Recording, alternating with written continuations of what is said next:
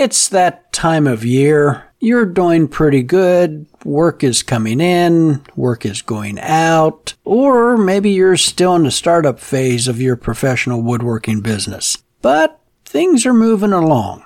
Well, I have a challenge for you. Three, in fact. Kind of something to blow the sawdust out of the ears. Hi, my name is Roger Kugler. This is Working at Woodworking Podcast, episode number 78, a Herculean challenge for you. I'm here to help you with your professional woodworking development, providing a service to your community and being rewarded for your efforts.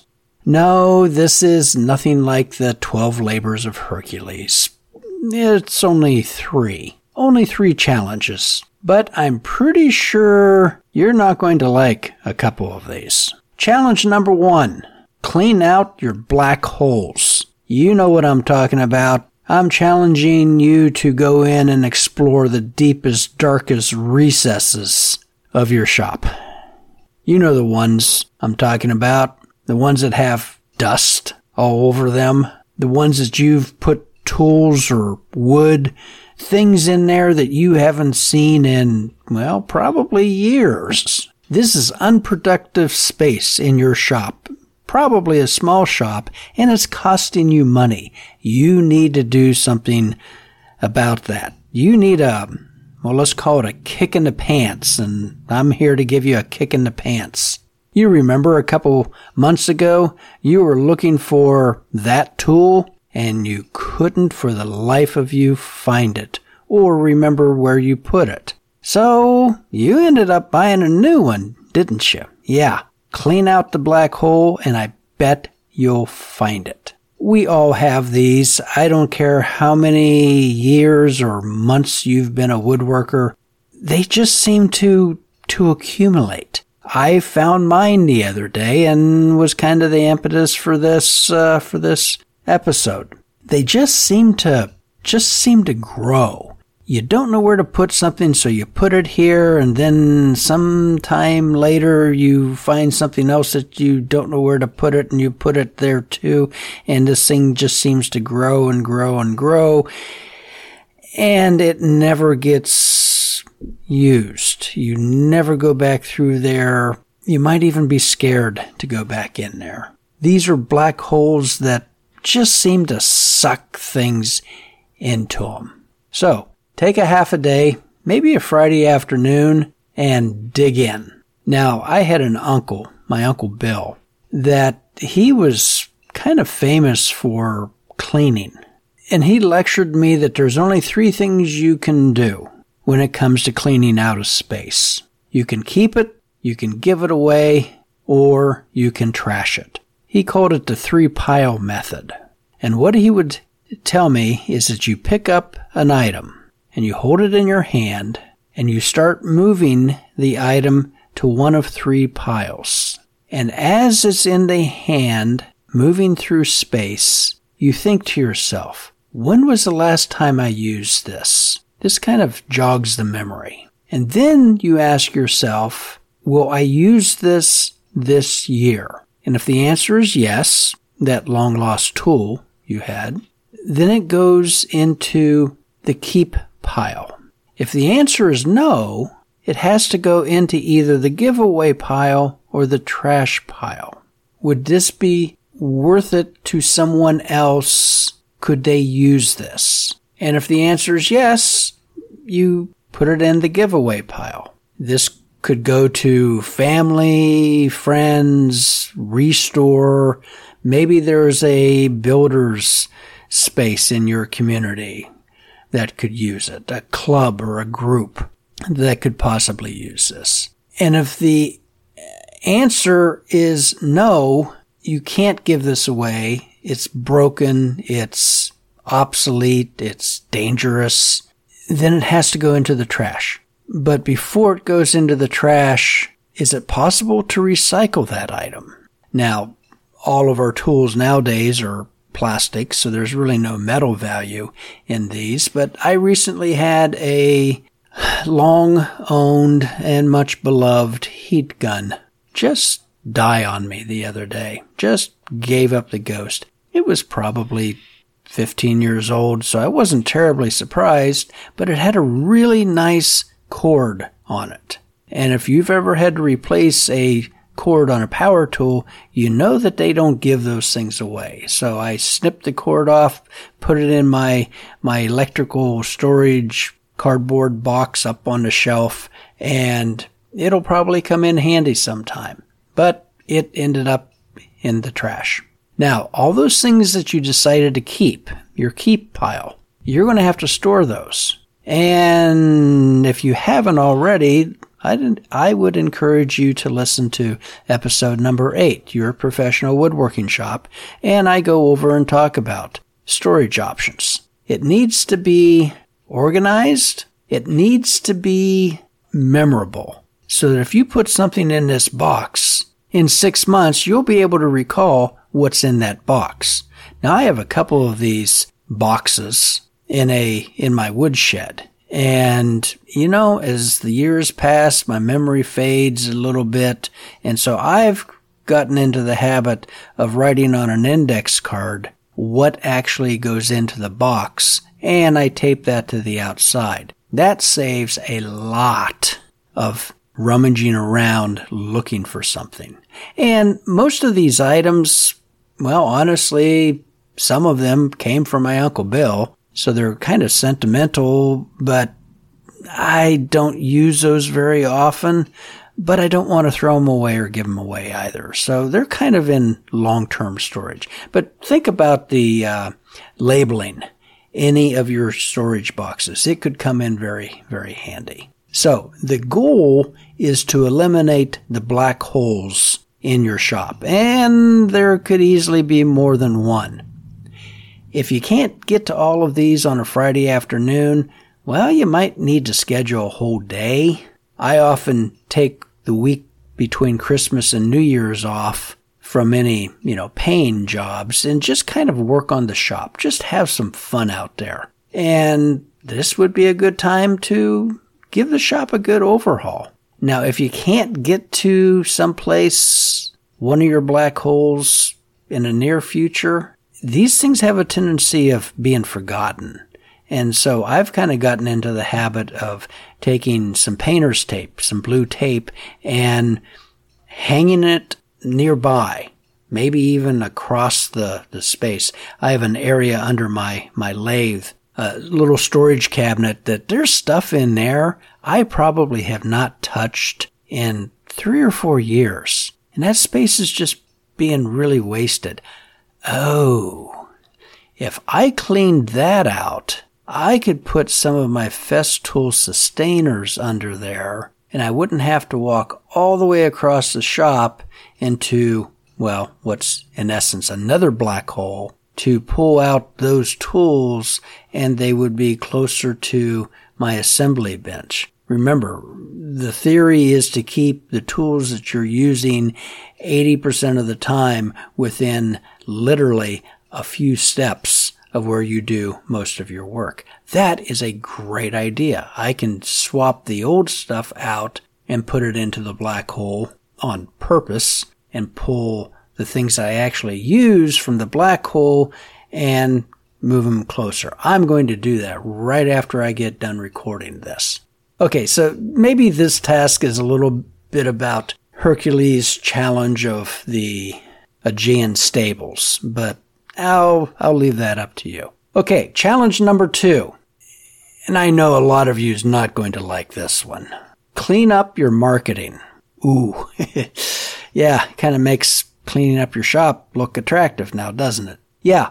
Um, your marketing. You have done some of this, especially if you've been in business, you know, for more than six months and you haven't paid any attention to it. You kind of threw it in the wind to see where it would go. If you have a website, which you should have a website, you got the thing launched, you looked it over, it looked good, and then you forgot about it. Gone. Poof. Out of there. You need to go back and revisit this. You need to go back over your website with a fine tooth comb.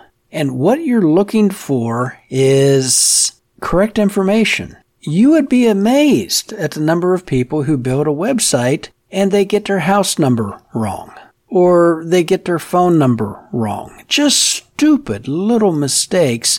Nobody proofed it. Nobody went over it. And it may not be doing its job in driving traffic to you, the professional woodworker. So go through and look for any old information. Maybe you moved, but you never updated your website. Don't take this for granted. This happens. The second thing you need to look for is consistency. I recently looked over a website of a gentleman who kind of had three names for the same business. And he would use one name on one platform, social media platform, but another name on his website, but his phone number would pop up with yet a third name.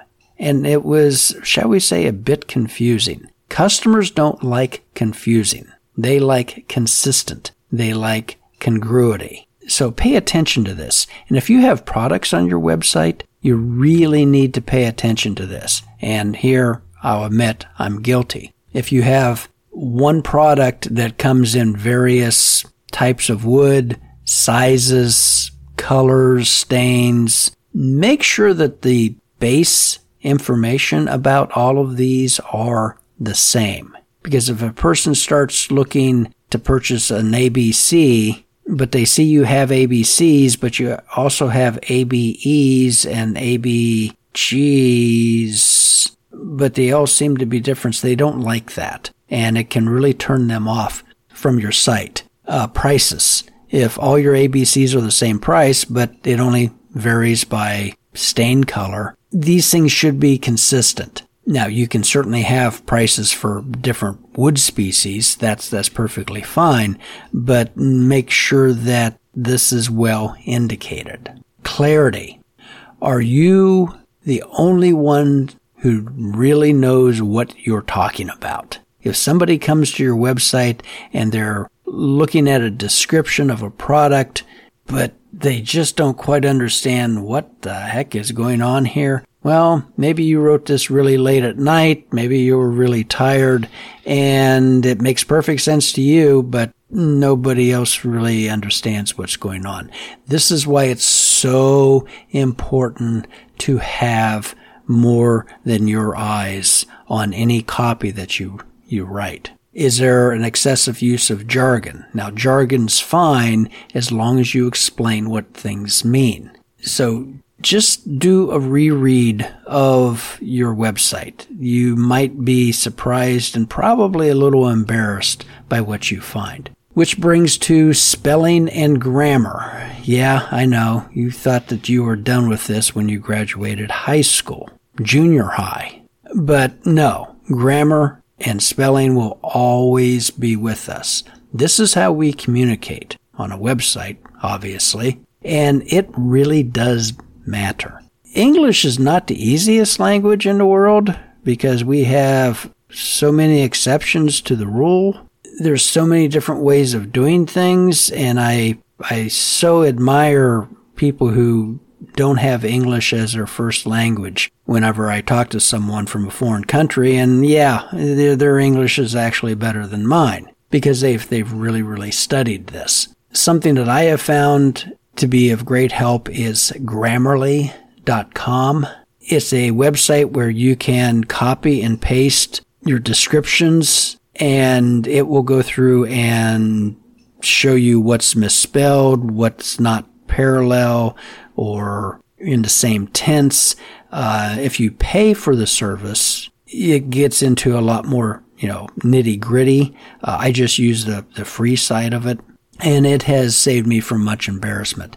Um, you don't need to have a degree in English to do this, but you know, it doesn't hurt to have someone in the family who has an English degree either, if you can get them to, to edit for you. And it's certainly not a bad idea just to try to get somebody to look over your website. Maybe a family member or a friend. Uh, they don't need to be an English professor. Um, just a fresh set of eyes. They will find things that you just overlooked. Oh, what, what, what's that? you don't have a website yet, yeah, you need to be working on that. If you go back and listen to episode 30, How to Build a Website for Your Woodworking Business, I talk at length on how to go about doing this. It's not as hard as you think it is. And if you're kind of stuck in doing this, this would be a wonderful opportunity to, you know, shoot me an email, give me a call. We can set up some coaching. I can walk you through some of the things, uh, answer some questions, uh, because things just get complicated sometimes.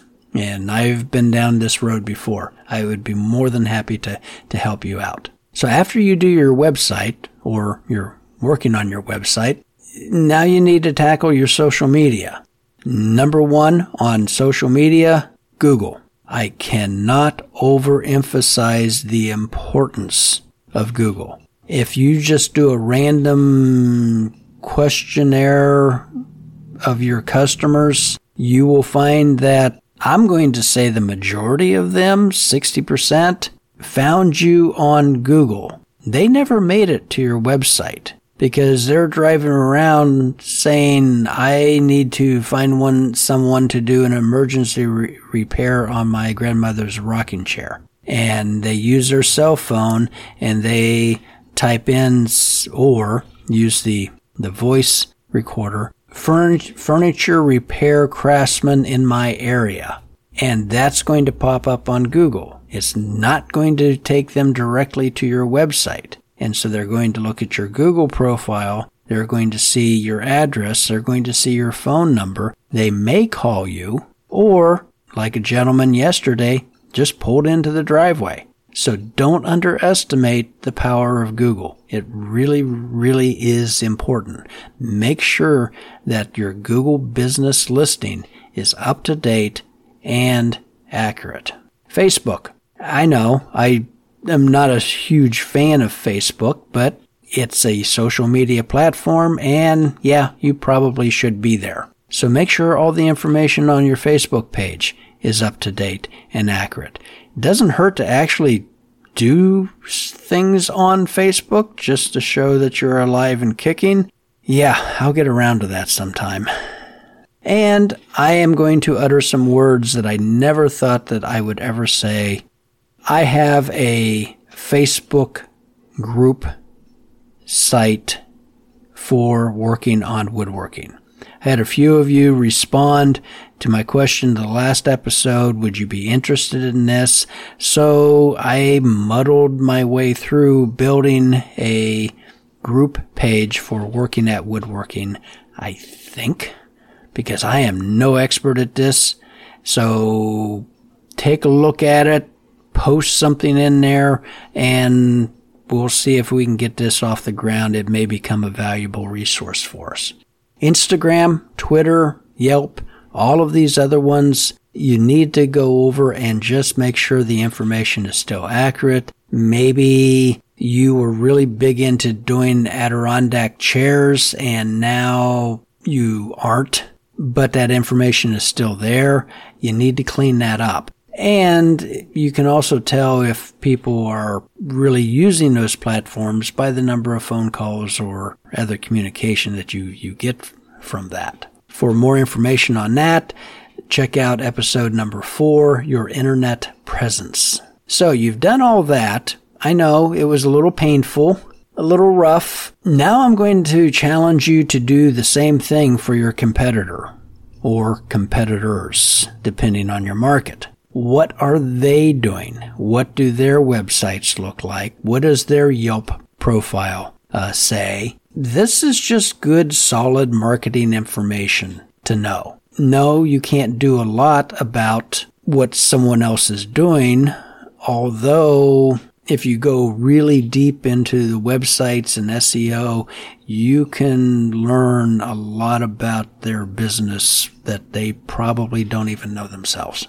So if you do all of the above, uh, yeah, it's kind of like cleaning out the Augean stables. So challenge number three.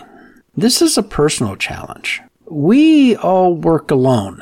If you're kind of falling into this solo entrepreneur woodworking business profile. We don't have employees.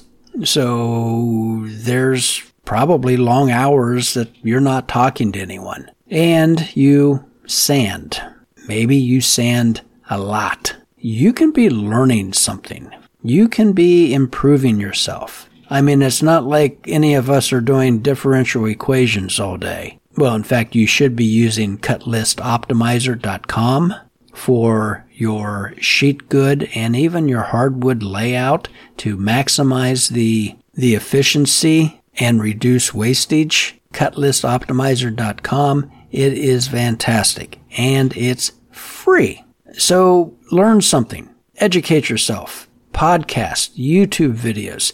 There is more information at our fingertips in this modern society, this modern age, than at any point of time in history. So take advantage of this. You can learn about the facetious, uh, the ancient Greek Empire. You can learn about Alexander the Great. You can learn about the Civil War in the U.S. or any place else for that matter. There are so many different platforms that you could be taking advantage of. One would be Audible. Audible is a online platform that allows you to listen to, oh, what? What's that? Oh, uh, Wilson just informed me that I actually don't have a sponsored commercial from Audible. So I'll end that there. And I'm sure you get the Wilson reference. But no, Audible actually does have a, a free side that you can use to listen to uh, books. And you can listen to mystery and history and philosophy, health or retirement. There's, there's all kinds of things available. I kind of fall into the YouTube hole that you can just go on for hours, build a little playlist for yourself, and you might as well occupy the mind while you're sitting there sanding. So use your time wisely. Recommendations for this week? No, I don't really have any, although I did mention Grammarly and Cutlist Optimizer and Audible, uh, which is part of Amazon Prime. Uh, you could certainly check that out, but I don't have any listed uh, recommendations for, for this episode. Missed jobs. I received an email from a lady who has a Hoosier cabinet that she would like to have refinished. She said that it spent 10 years in a basement, followed by another decade in someone's garage. It is a family heirloom that's kind of been bounced around without any real ownership. And she would like to have it refinished. It's painted. She's sure that that is lead paint, which that would make an interesting podcast. And I'm going to pass on the job. I, I just can't squeeze it in right now. And something else that I received I don't know if this has happened to you, um, but I've received some emails that they're looking for a job or an apprenticeship. And just the way these things are worded, the, the email address, I mean, I used to respond to all of these, but I'm really starting to figure out that they're not, these may be scams. And when I would respond, I would simply say, no, I'm sorry. I'm, you know, I don't have any openings right now. And if these people had bothered to take a look at the website, they would have realized that I will never have any openings. So these are very shallow trolling, you know, types of emails. If you are someone who are who is in a position that you might be able to take on an apprentice. I've had apprentices in the past. Some of them have worked out very well. Some of them have well, never even lasted a day because there was actually work involved. But Consider this a way of passing on some of your skills. You probably would want to talk to your lawyer or your insurance agent uh, about liability for something like this, and there are very formal programs through some states that you could could investigate. It wouldn't be a bad idea to you know to train someone to share your your your information, but I think what these last few ones I've been getting uh, have been been uh, been scams. A section of the show that I haven't mentioned of late, but oh boy, I have got to come clean on this one. Boy, did I screw up. Yeah, you know that here in the United States, um, we're supposed to pay our quarterly taxes in June, not in July. I don't know. Brain fart. I had it on my Google Calendar in July, not in June. Stupid tax. That's all it is. And no, there's not going to be any black cars pulling up in front of the shop and you know leading me off in in handcuffs. Um, I'll I'll get a, a pen, penalty you know whenever I file taxes next year. It's it's not horrible and it's justified because I was well stupid. It's why it's called stupid tax. So there's your three challenges to clean out the black holes in your shop to clean up your marketing and to take advantage of some of the downtime, some of the mindless sanding periods where we don't really have anything to think about. So you might as well listen to something and, and learn something. So I'd like to thank our listeners in Lisbon, Ohio, USA, Sydney, New South Wales, Australia, and the one listener in the Philippines. Greatly appreciate it and check out the show notes for the affiliate links on Taylor Tools and my favorite VoIP phone service that could be a great help to you if you are in need of a separate business line on your personal cell phone. And as always, I provide coaching services for anyone who might be stuck on a project or is kind of struggling to get your business up and running. And if you have any questions about website, website development, I would be more than happy to help you. Remember to check out the Facebook group Working at Woodworking. Until next time, happy woodworking.